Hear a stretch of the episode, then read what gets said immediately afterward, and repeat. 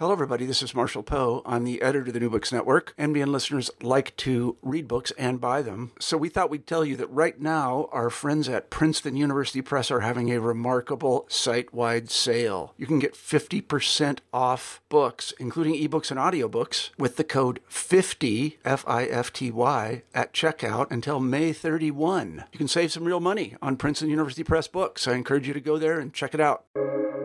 Welcome to the New Books Network.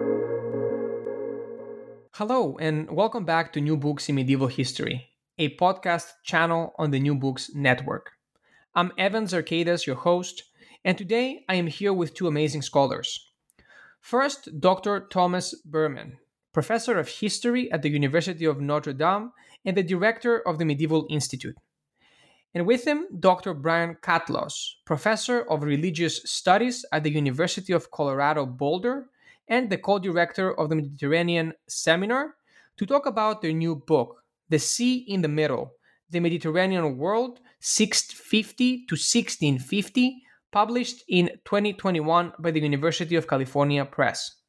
Hello, everyone, and welcome to the show. Good to be here. We're de- I'm, I'm happy to be here, delighted. Thank you. We're, I'm also very excited to uh, speaking with you about your new book. I think August 2022, where it's when it was first put out and published, so very, very fresh. Um, I would like to start a conversation with uh, you telling us a little bit about yourselves. Uh, do you want to go ahead? John? to go first? Yep. Okay, I can go first. Uh, uh, well, uh, I'm a professor of religious studies at uh, CU Boulder, but uh, uh, really uh, I'm a, I'm a historian, and I did my training like Tom and Mark at the University of Toronto at the Center for Medieval Studies there, which has a well-deserved reputation for turning out extremely uh, well trained uh, scholars of the Middle Ages, particularly uh, people who are uh, able and accustomed to uh, working uh, hands on with unedited sources in a variety of languages and coming from a number of traditions. I did all three of my degrees there BA, MA, PhD, finishing in 2000.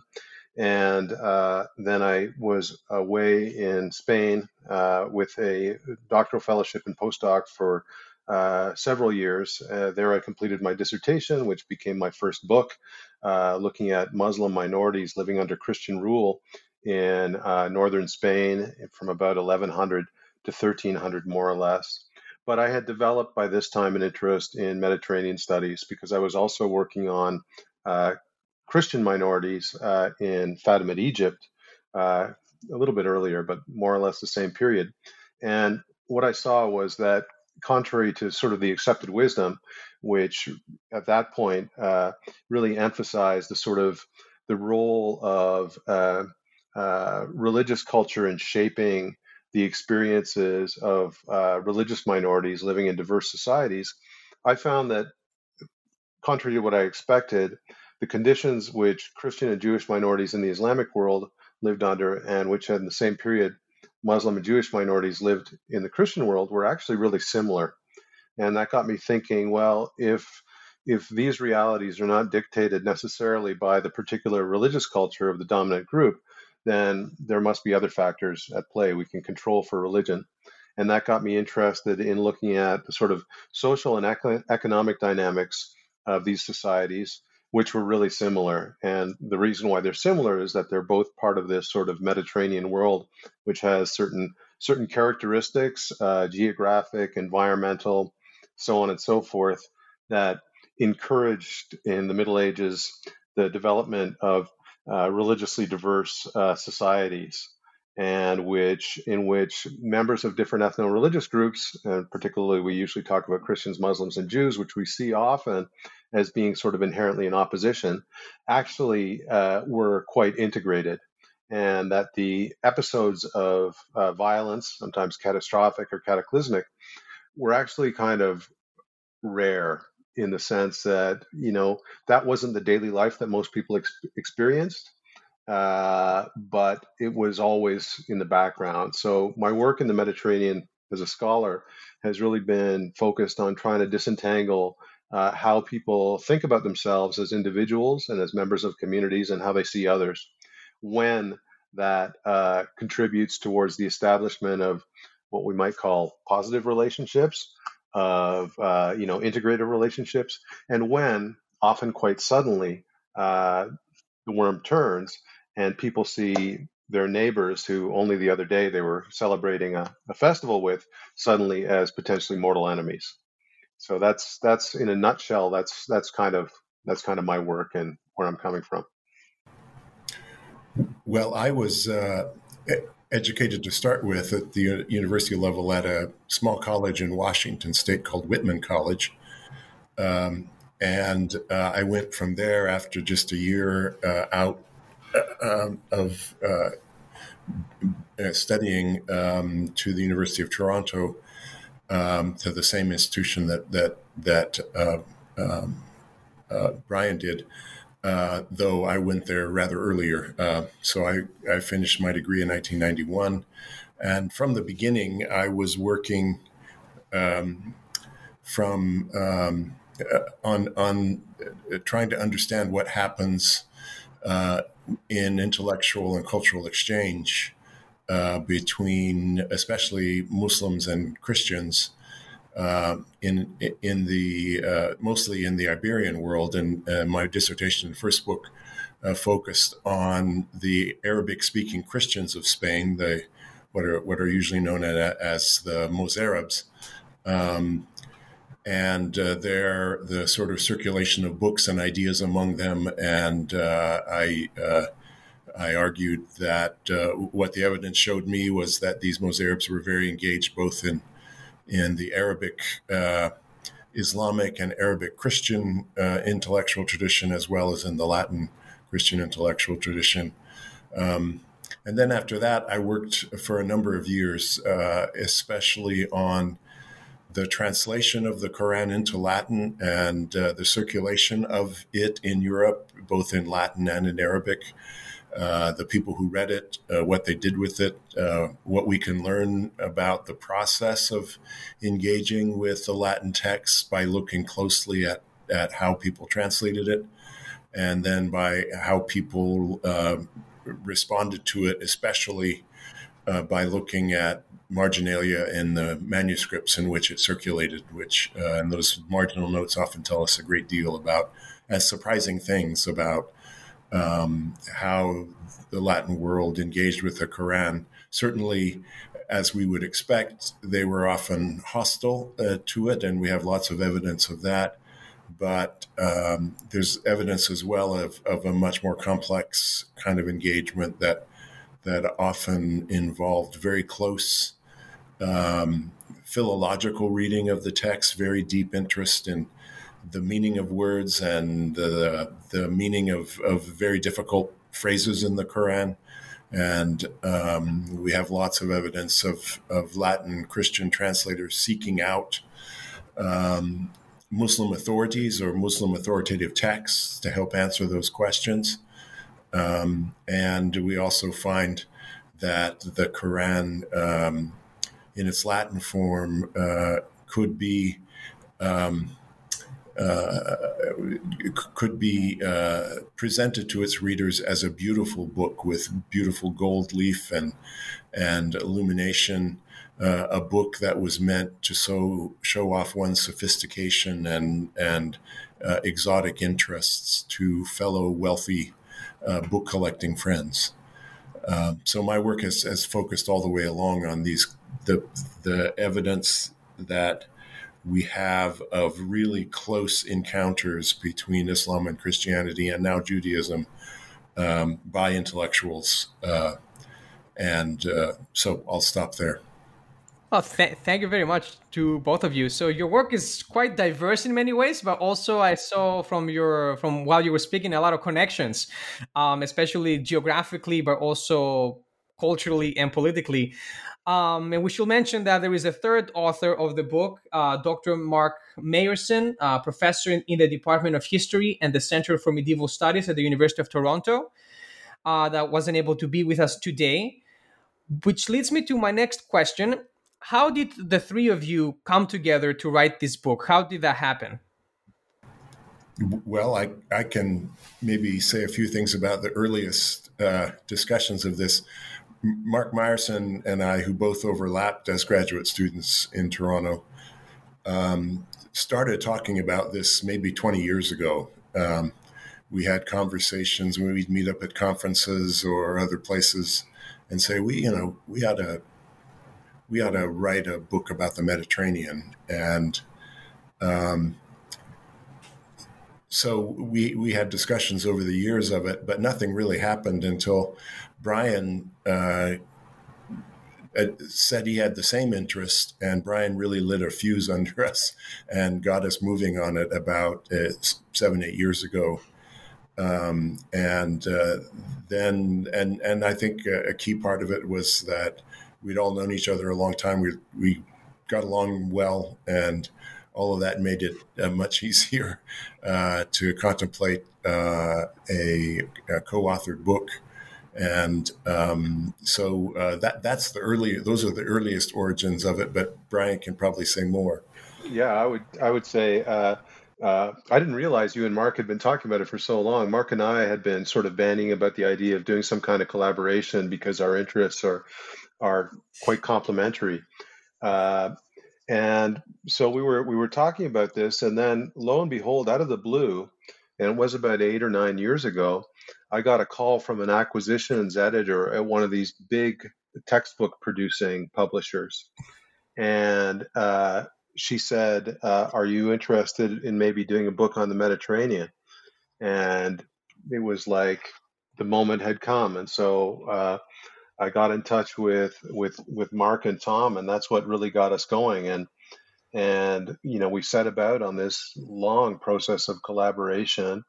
Uh, we ended up uh, not publishing with that uh, original publisher, but instead moving the book to the University of California Press, which we're really happy about. It's been a great experience right down the line in terms of uh, the uh, the scholarly freedom that they gave us to set up the book uh, as we wanted it, and really they they absolutely came through in producing the book. What we have is the textbook and the reader. The textbook alone has, I think, over 120 maps and images, and they went all color on those. But what really impresses me about the way they came through on this, the press, is that uh, despite the really uh, you know high level of production they put into it, we've managed to keep the price down to students. So I think last time I looked for the the, the reader and the textbook, the textbook's almost 500 pages long. Uh, I think they're they're each like less than 40 bucks, which uh, you know wouldn't have happened had we stayed with the original publisher. I don't think it would have been one of these, you know, glossy brick-like books that cost an arm and a leg. So it's been a really great uh, experience uh, in every way, uh, particularly uh, intellectually, uh, getting to collaborate so closely with uh, Tom and Mark, both of whom are, are scholars, you know, that I've long admired. so it's been really wonderful. Well, the admiration is mutual, and yeah, the collaboration has been really fun. That's excellent. Yes, and and you guys are all located in different geographical locations, if I'm correct, right? Yeah, so Toronto, that must have been Boulder, and well, originally uh, you were at Tennessee, Tom, right? And then uh, then you moved to Notre Dame over the course of this. But I, I have to say, one thing we did, and I don't know if this is typical of collaborations, but you know, sometimes when people collaborate on books, people are assigned chapters. They go off and write their chapters, and then they bring it together.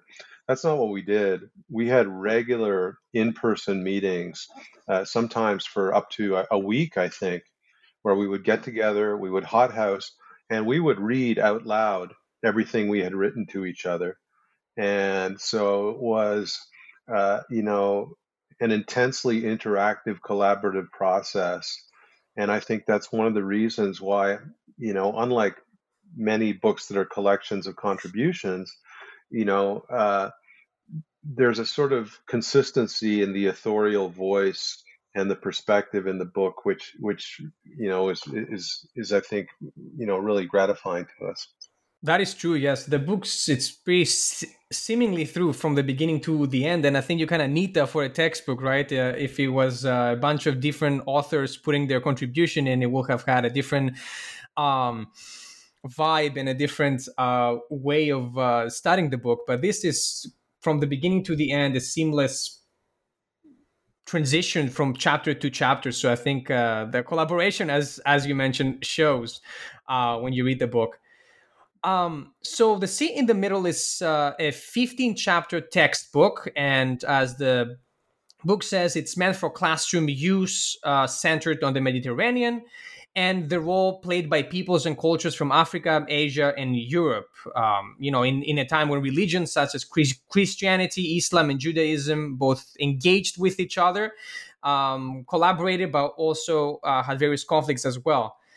Um, so my um, immediate question from your previous conversation is did you see any positives or, or negatives or areas of growth from being a textbook and do you think there is there is this there is a a something that you got more out of it from being a textbook instead of just a, a regular um, manuscript? Well, yeah, I, I, I, think absolutely. I think uh, Brian had done uh, uh, writing for a broader market than just academics, but Mark and I had not really uh, before we did this textbook. And uh, it was a really interesting experience to have to transition from the way we write for other scholars to the way we write for a, a much broader uh, audience. And it was both challenging and also kind of enthralling to do this. Uh, writing worked uh, in some ways much differently from how it does uh, when we're doing our ordinary stuff. And I think that made us uh, think a lot harder about what what do we really need to say about the Mediterranean? Because you, even though the book is 500 pages long, um, you know, there's no way to even come close to covering everything. And having to not only keep it within 500 pages, but to keep it accessible to undergraduates, I think really forced us to um, to hone in on what were the really important things we wanted to say in this book.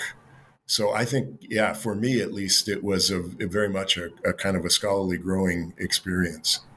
Well, there's a there's a fine balance between you know this is the challenge, right? Uh, when you're writing a book like this or or or a trade book, which as Tom says, I, have done a couple. Uh, you know, you have to make it accessible. You have to uh, present uh, you know your subject in such a way that people with very little background, in the case of a textbook, sometimes very little interest, can can get into your work. But really, the challenge for us, I think, particularly in this, because of the nature of Mediterranean studies, which is not this sort of established narrative, which is you know very neat.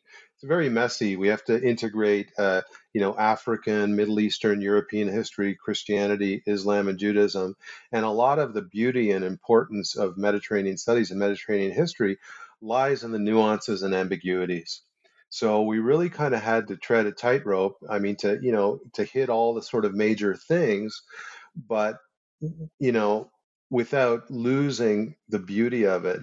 And I think we managed it, you know, because we we often approached what traditional narratives hit head on. We often approach them obliquely. I'll just give you an example. We don't have a chapter on the Crusades. There's a lot about the Crusades in the book, but we don't have a chapter on them right? It's just another episode in this grander process of Mediterranean history, which you can approach in all kinds of ways, uh, you know, including, you know, the traditional Christianity versus Islam, uh, you know, sort of uh, way.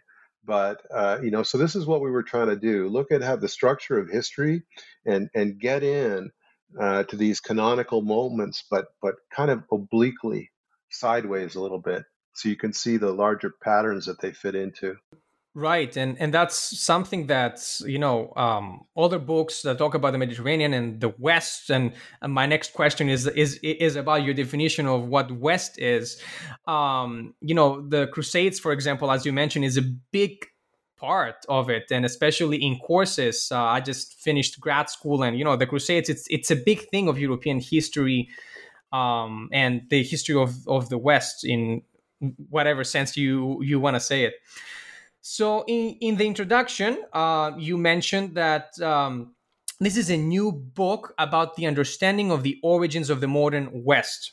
And you defined West, meaning the cultures and societies stretching west from the Indus to the Atlantic and from sub Saharan Africa to the Baltic.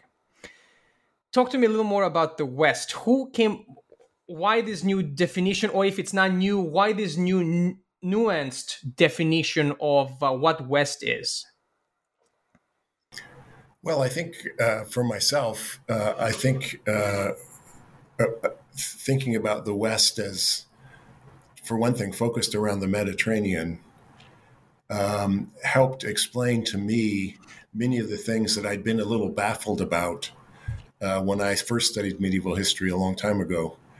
Um, things like, for example, every every textbook at that period had a little bit to say about this translation movement that happened in Iberia, whereby all of this Arabic material uh, made its way into Europe. And I remember reading about that and thinking, what? There's a big story here.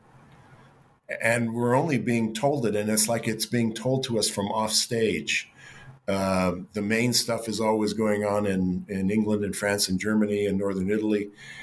But all of this transformative uh, scientific and philosophical medical uh, material comes into Europe and transforms it. I mean, you, one learned that Aquinas uh, uh, um, used all of this new material extensively in his work, and yet it's only mentioned in the textbook as an aside almost.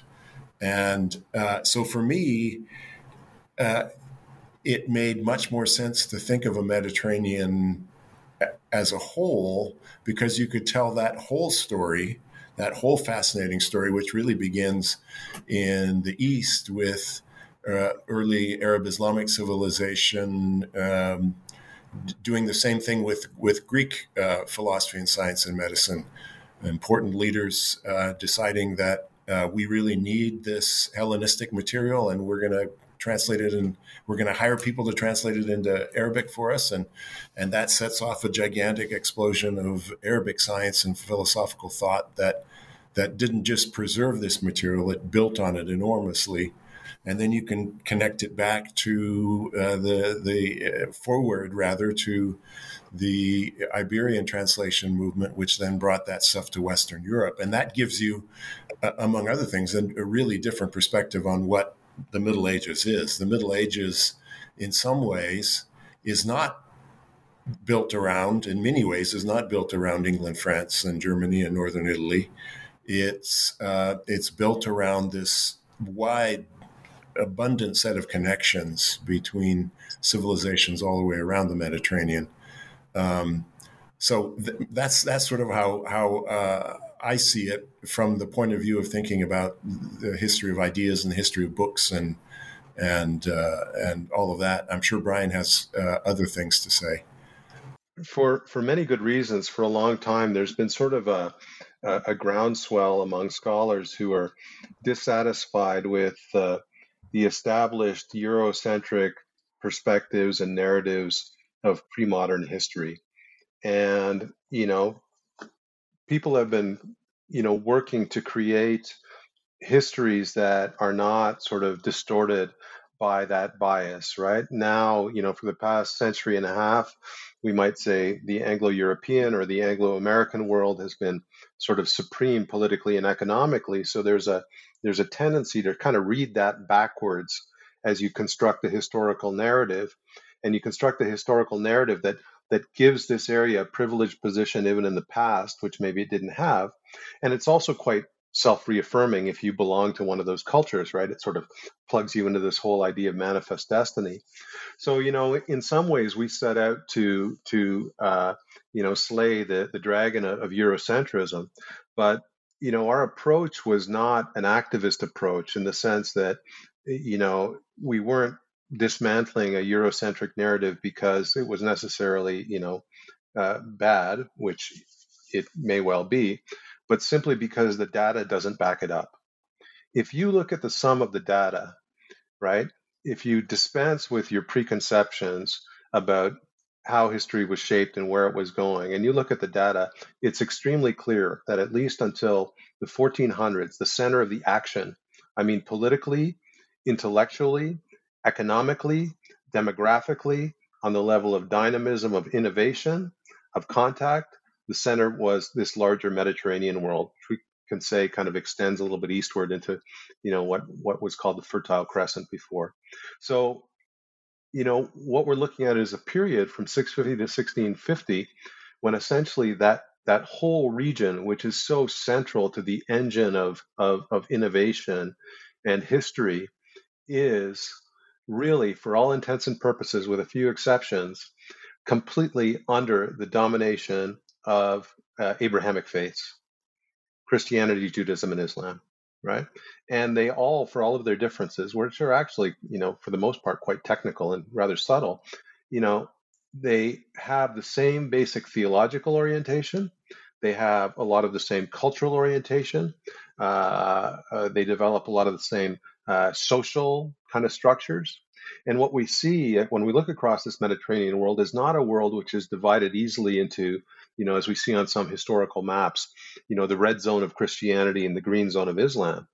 We have Muslims, Christians, and Jews living in these societies uh, as kind of permanent citizens or inhabitants all across this this world.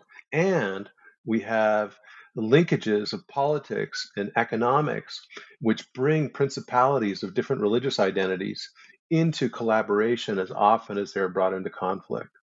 So, you know, I think from 650 and the sort of expansion of the Islamic world and the end of paganism, as it is, uh, as it were, in this in this larger world, we get this new sort of uh, these new societies and these new cultures emerging. Then at the other end, 1650, well, by this time, you know, at least for Europeans, the world is opening, opening up. up. Uh, we have new kind of dynamics of colonialism, new ideas of identity.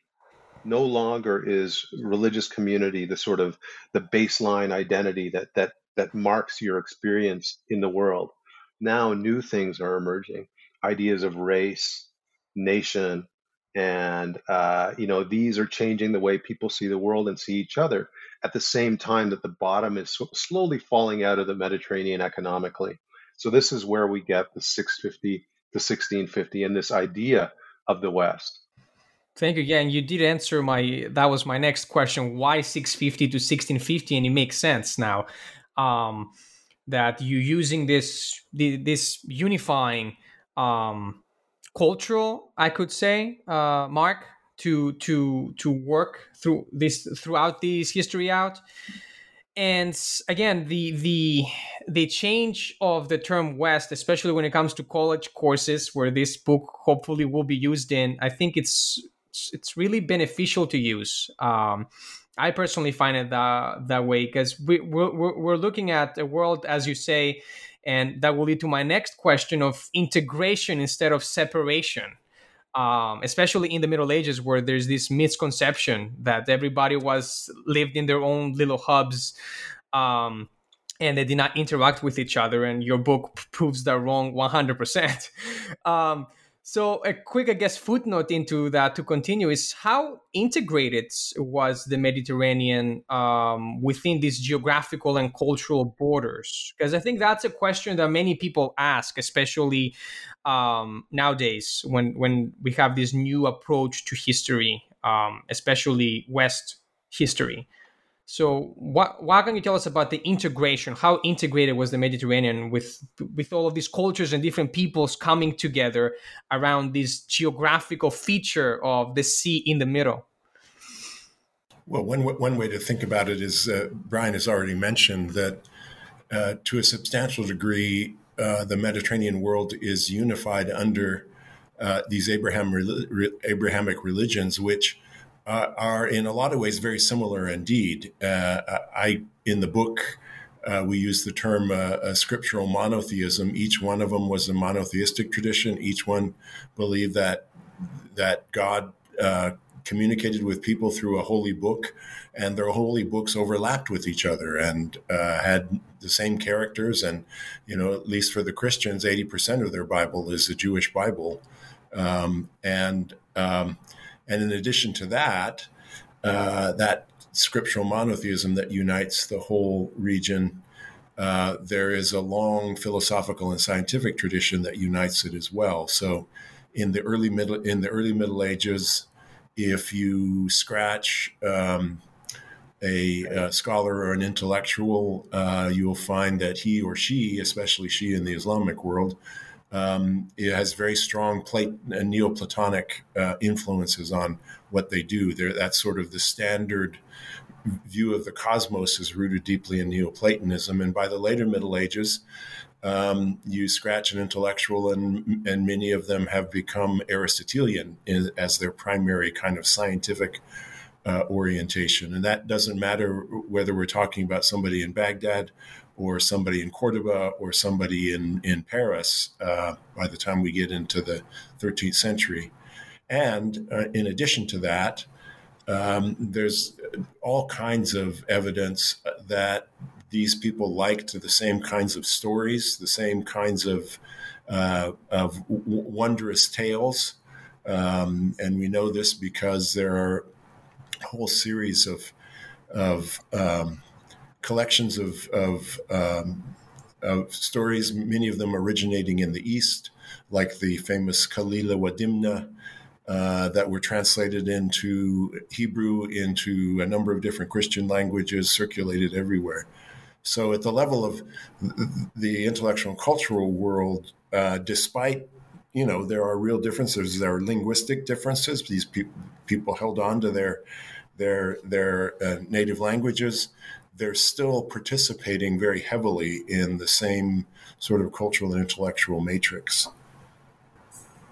Yeah, I mean, uh, this is me being a, a dilettante in in terms of uh, Tom's area of study, but you know, I always like to point out to my students kind of the way that uh, Aristotelianism spread in the Middle Ages, right? So we have we have Muslim thinkers in the Abbasid Caliphate who are picking up strands of Aristotle, presumably from you know uh, Christian monks and so on and so forth, and they develop uh, Aristotelian thought in such a way that it seems to work with the scriptural monotheism of Islam, right?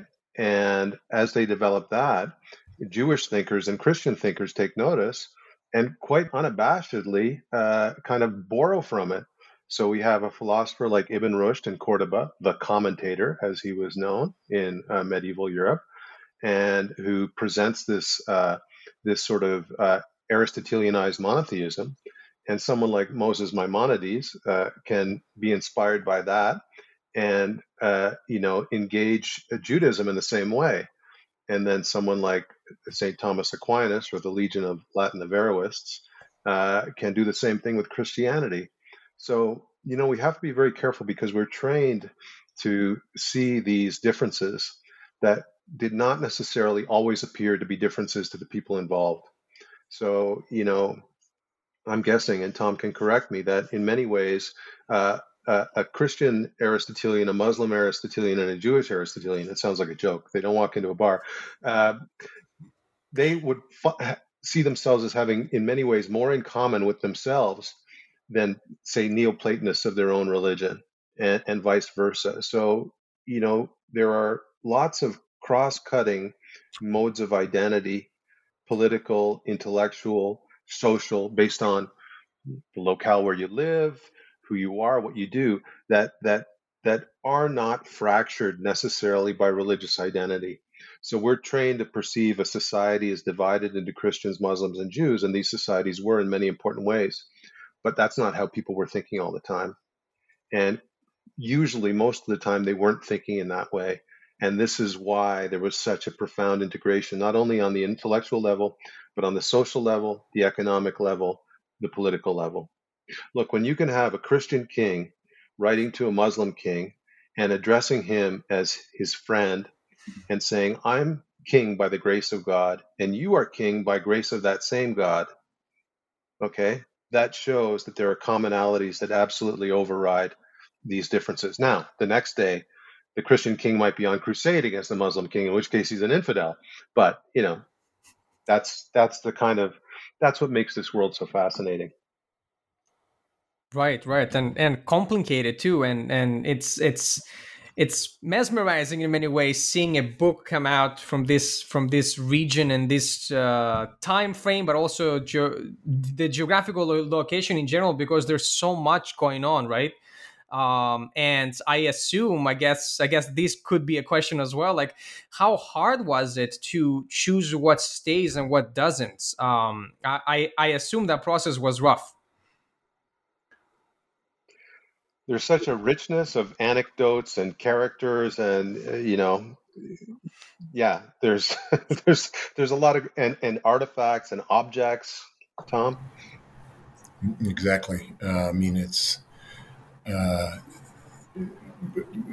really i'm i'm sure we, all three of us feel like uh, that in some ways we've only skimmed the surface despite the fact that uh, the book has, uh, I think, uh, really an enormous amount of, of detailed examples.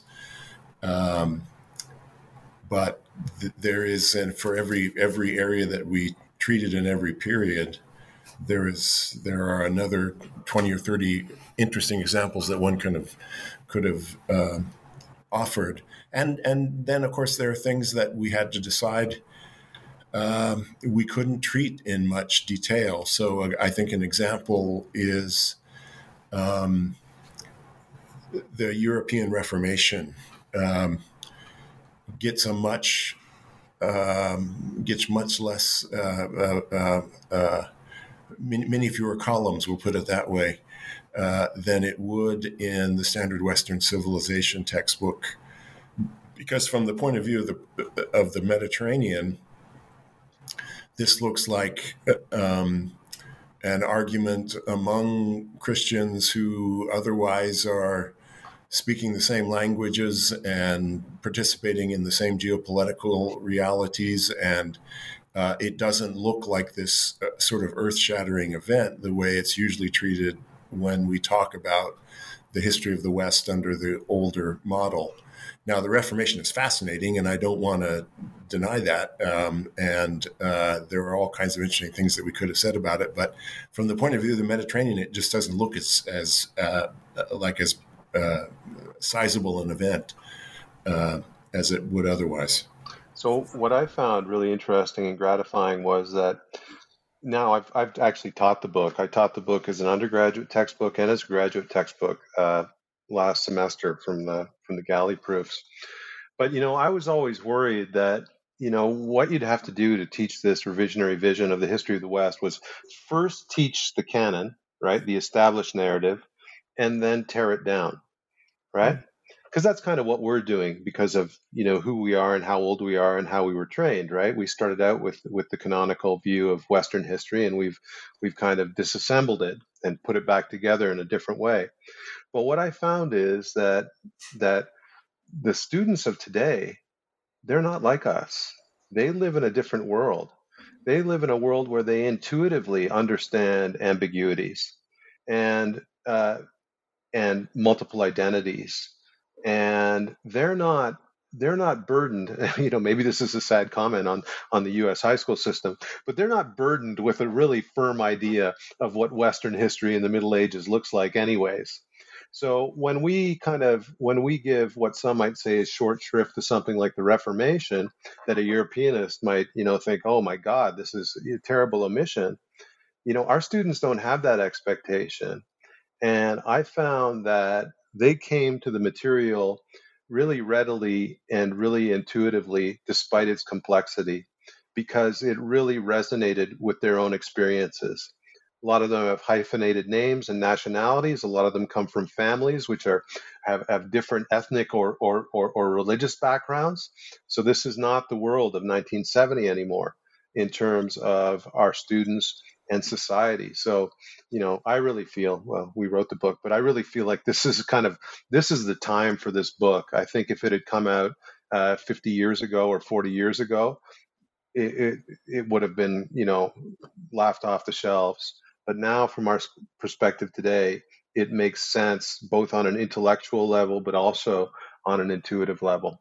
I think it speaks to students. Our, our co-author Mark Meyerson, uh, who teaches at the University of Toronto, which is an, an extraordinarily diverse university, um, is fond of saying that this is the Middle Ages that his students are really interested in.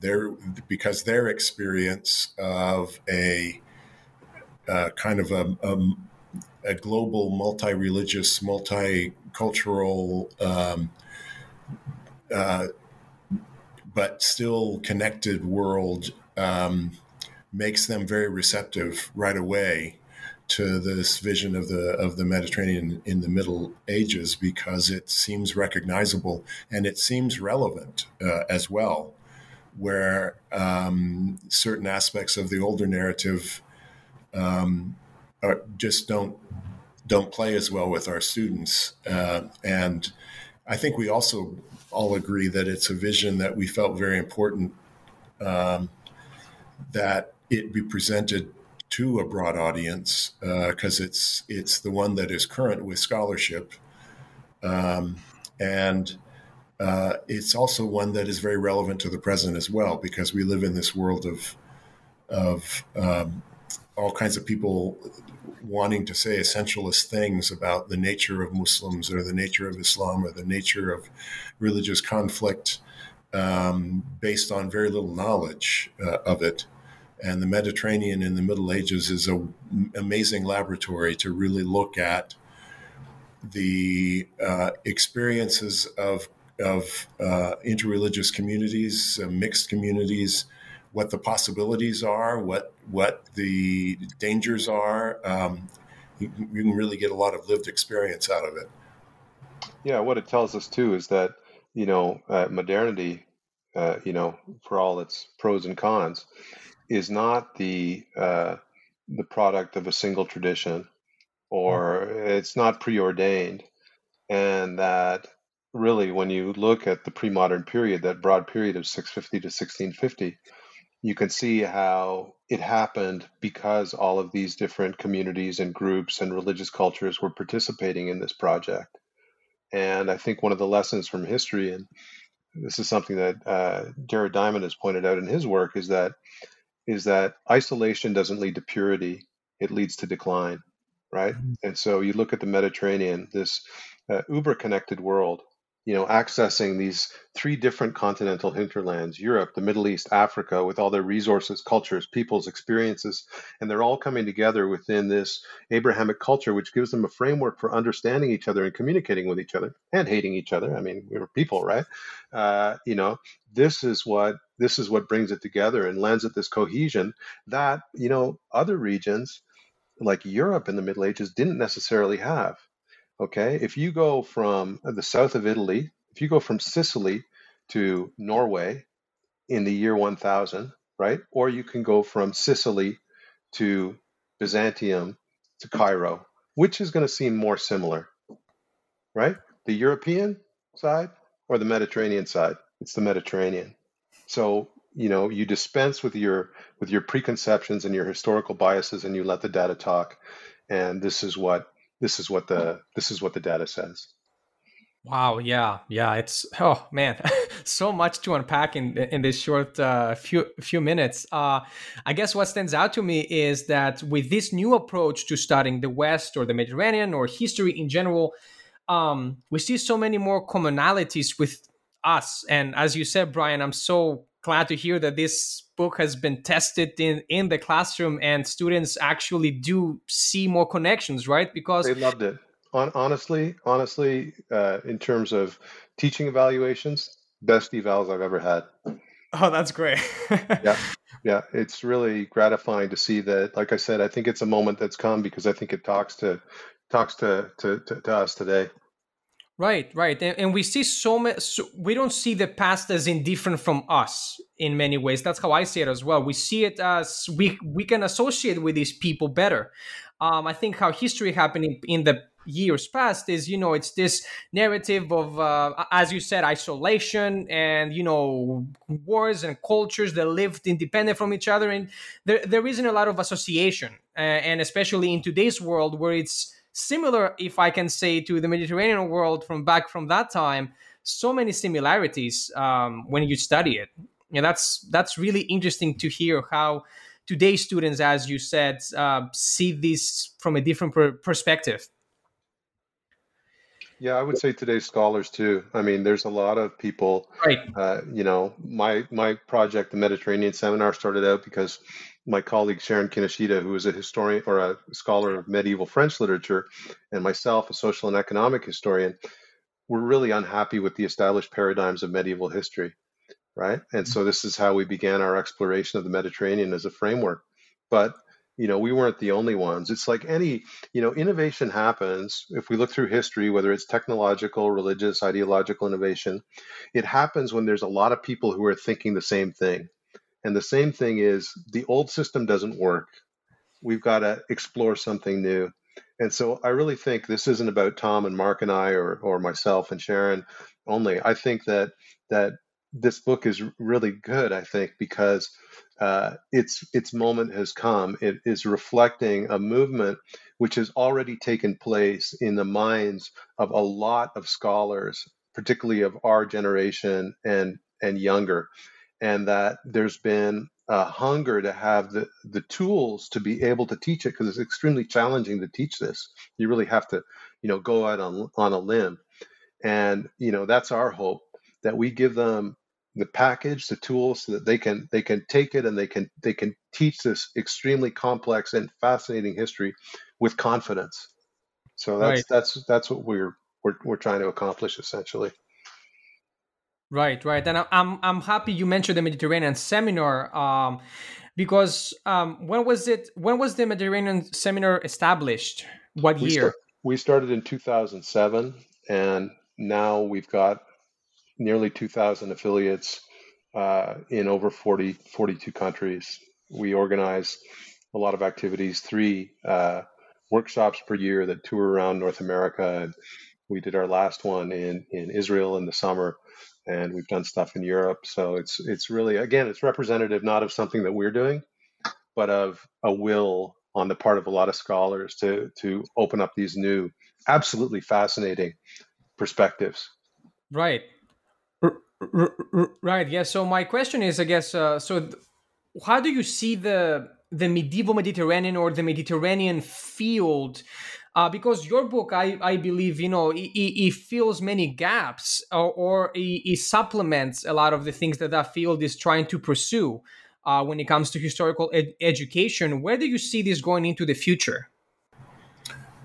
Well, I guess I, I guess I would say that um, we've we've always been kind of pragmatic about it. Uh, none of us have uh, sort of uh, deeply held uh, theoretical visions of what the Mediterranean is that that we're we're trying to advance. We we've always agreed that. Um, that the Mediterranean is just one way to look at history uh, of the past, and it's it's a really good time to look at that framework and and be guided by that framework. Uh, and I assume that um, my my belief is that that's going to be true for quite a long time. I don't think this is a passing a fad at all. I think, in fact, most scholars I know working, uh, and I, and I know a lot of them working on Northern European matters, whether that's it's Northern European history in the Middle Ages or literature or philosophy um, they uh, basically are in agreement that the Mediterranean world is uh, kind of the wave of the future, and they need to begin connecting their own work somehow to that that framework. So I think there's a lot of uh, future in uh, Mediterranean history and Mediterranean studies, but I think there there may well come a day when it ceases to be as useful uh, as some other framework, and maybe that framework will be global um, history, um, global medi- global medieval history. Uh, but I think for the moment, there's so much richness in the medieval Mediterranean, so many things that have scarcely been examined.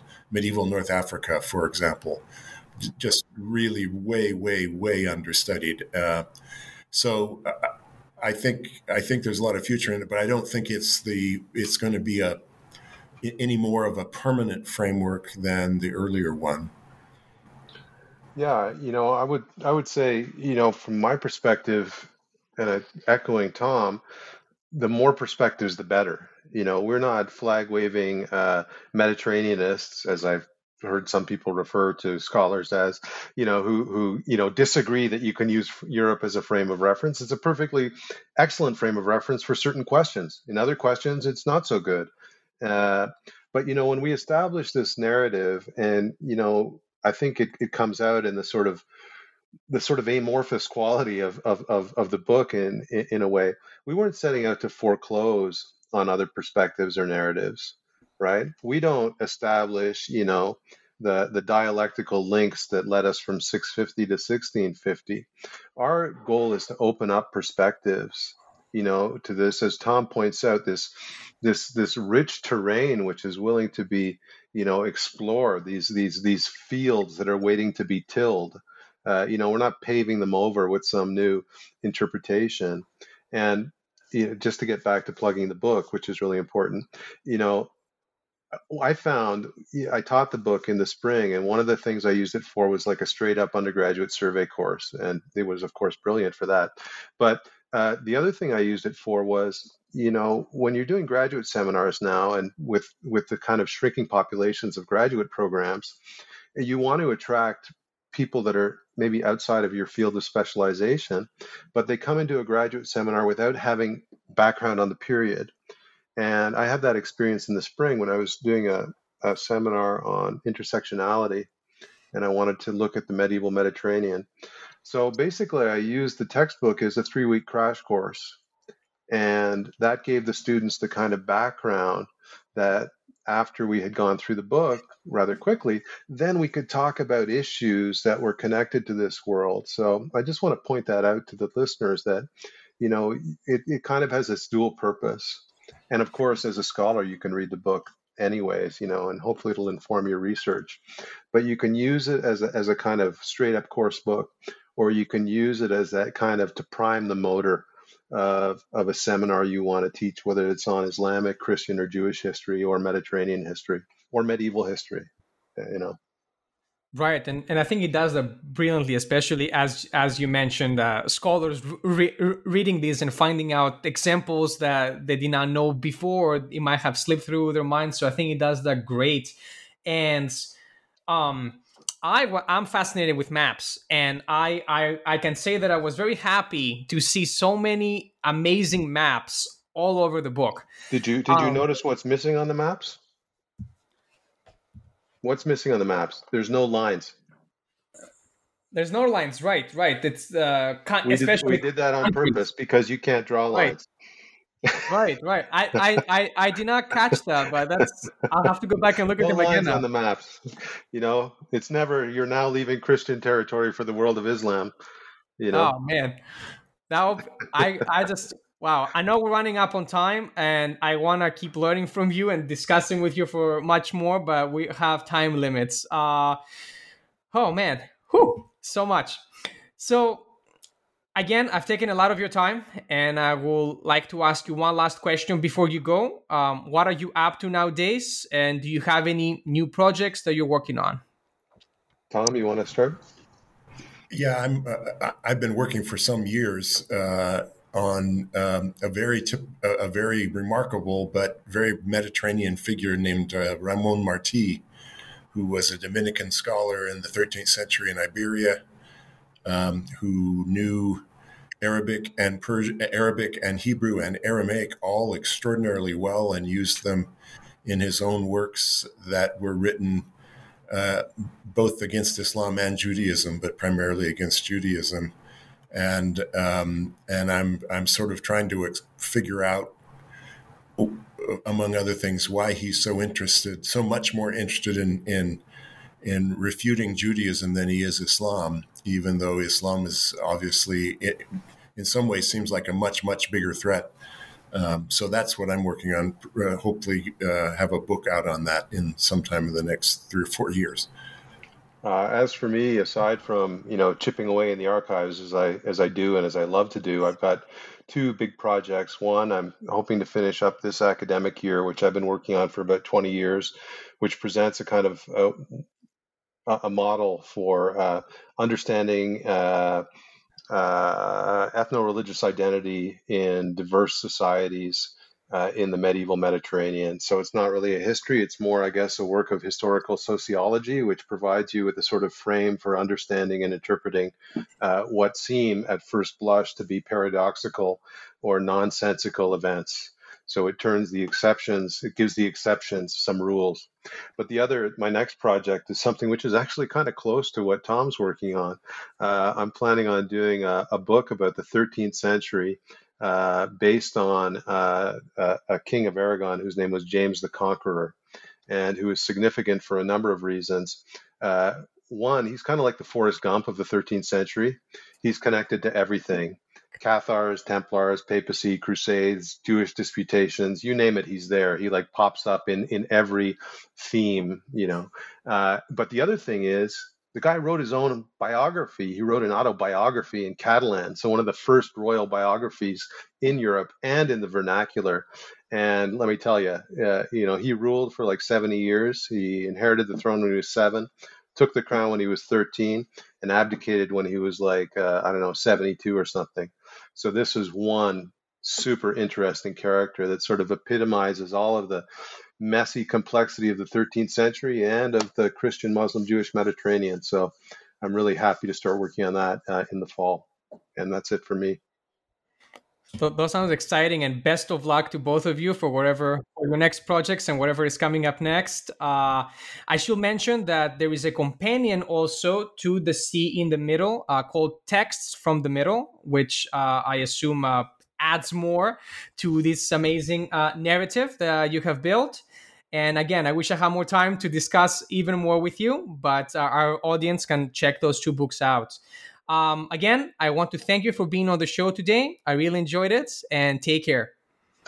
Thank, you. Very much. Thank you for a having conversation. Us. Let me just add, if anyone's interested, you can join the Mediterranean Seminar for free. Just go on our webpage, mediterraneanseminar.org.